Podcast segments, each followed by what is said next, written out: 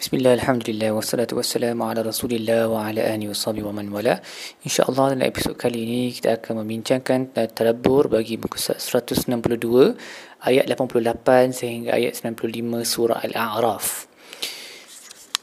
Baik, bagi ayat wa ma yakunu lana an na'uda fiha illa an yasha Allah.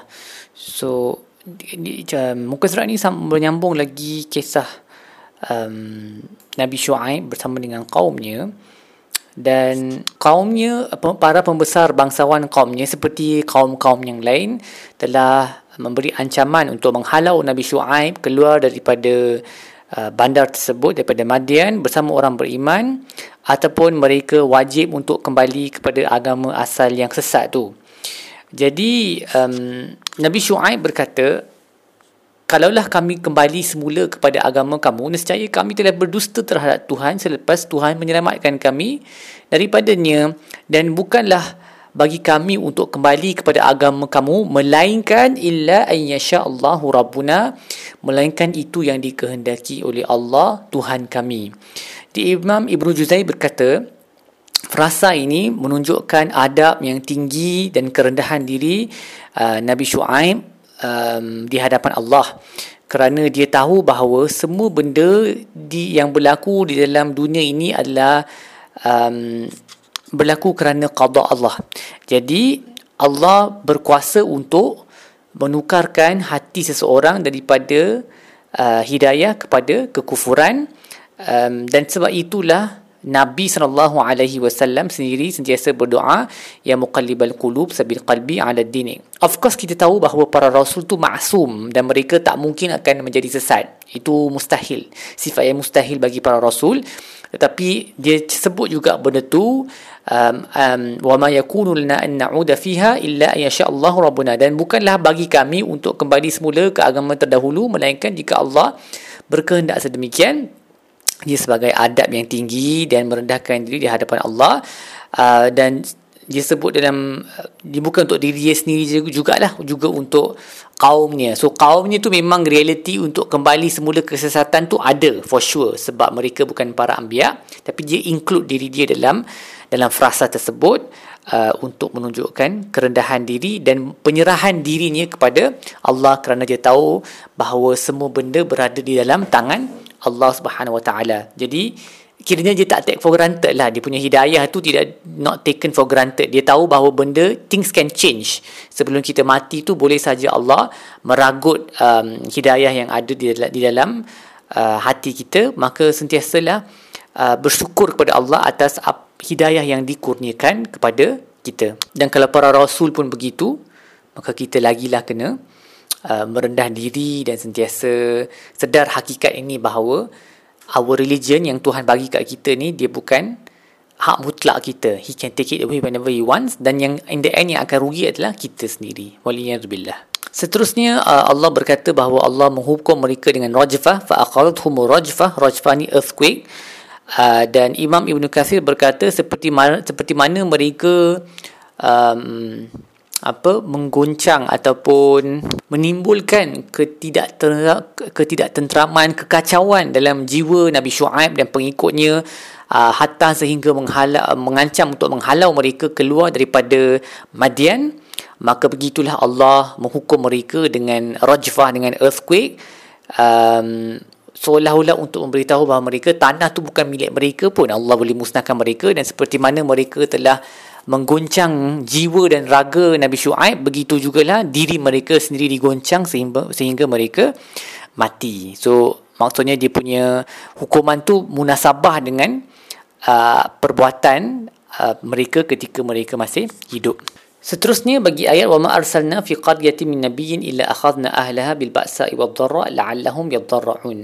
Dan tidaklah kami menghantar kepada mana-mana um, bandar uh, seorang nabi melainkan kami mengazab ataupun kami mengenakan ke atas penduduknya uh, kesusahan dan uh, kesakitan agar mereka merendah diri.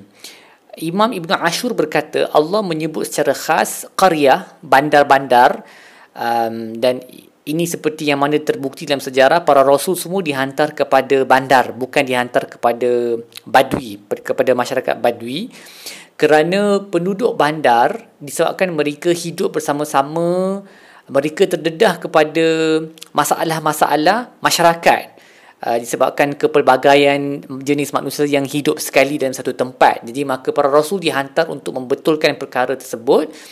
Dan juga ahlul badui um, yang duduk di di luar bandar ni mereka juga memang pun sentiasa akan masuk ke bandar untuk apa-apa keperluan seperti berjual beli ataupun nak membeli um, ataupun mendapatkan uh, bantuan dan sebagainya. So kiranya bila Allah hantar kepada bandar tu dia akan cover juga untuk masyarakat uh, badui. Tetapi yang terutamanya kerana masyarakat bandar lah yang paling memerlukan panduan disebabkan kehidupan kemasyarakatan mereka menedahkan mereka kepada Uh, masalah-masalah tertentu yang memerlukan panduan wahyu. Dan kita boleh nampaklah benda ni kan di dalam bandar-bandar lah. Orang paling senang untuk lupa kepada Tuhan paling senang untuk berlaku eksploitasi berbanding dengan orang yang hidup di luar bandar. Di dalam hutan ke masyarakat orang asli ke komuniti mereka kecil jadi mereka saling hormat menghormati mengambil sumber dengan uh, dengan um, terhad uh, tidak melampau batas yang benda ni semua tak berlaku dalam bandar kerana bandar dia berkembang dengan pesat kan. Jadi dia dia banyak berlaku kerosakan yang perlu kepada panduan Kemudian Allah berkata summa badalna makana sayyiatil hasanah hatta afau. Kemudian kami menukarkan uh, semua bencana yang kami timpakan ke atas penduduk-penduduk tersebut dengan kebaikan sehingga mereka bertambah dari segi harta, bilangan anak-anak, okey, kiranya mereka jadi prosperous. Wa qalu dan pada masa masa itu mereka berkata qad massa'a ana dharra wa sarra fa akhadnahum baghtatan wa hum la yash'urun. Mereka berkata bapa-bapa kami juga pun dulu ditimpa kesusahan dan kemudian kesenangan uh, maka Allah mengazab mereka secara tiba-tiba pada ketika itu tanpa mereka sedar. Imam Ibn Juzai berkata, um, kan Allah dah sebut pada awal tu tujuan Allah mengenakan mereka kesusahan ataupun bencana adalah supaya mereka rendah diri. Tapi bila Allah tukar, tapi mereka tak rendah diri dan bila Allah tukar kepada benda yang baik, Allah tukar kepada situasi yang lebih baik, mereka berkata, "Alah benda ni memang luck." Apa kita kata nasib kan. Bapak-bapak kami pun dulu kadang-kadang di atas, kadang-kadang di bawah dari segi nasib mereka. Jadi ni bukan tujuan untuk uh, ujian daripada mana-mana Tuhan dan apabila mereka berkata sedemikian maka Allah mengazab mereka.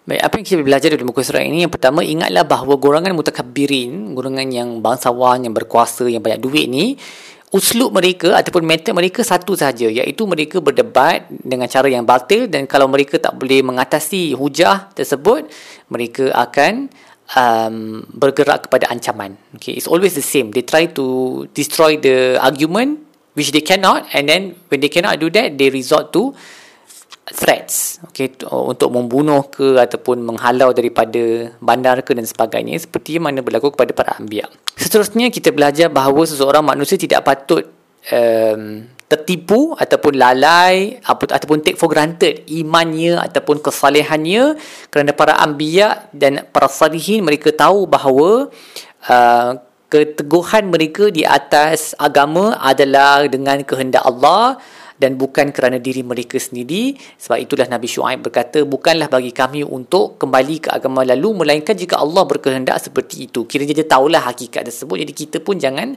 rasa yang semua benda yang kita buat ni adalah kerana usaha diri kita sendiri. Allah boleh tarik balik hidayat tu pada bila-bila masa. Keperbanyakkanlah baca Allahumma ya muqallibal qulub sabil qalbi ala dini. Inilah doa yang warid daripada Nabi. Dan menurut setengah riwayat oleh para isterinya doa yang paling banyak sekali dibaca oleh Nabi adalah doa yang ini wahai pembolak hati teguhkanlah hati aku di atas agamamu Baik, setakat itu sahaja tadabbur kita bagi muka surat ini. InsyaAllah kita akan sambung dalam episod-episod lain. Wassalamualaikum warahmatullahi wabarakatuh. Wa ala alihi wa sahbihi wasallam. Walhamdulillahi rabbil alamin.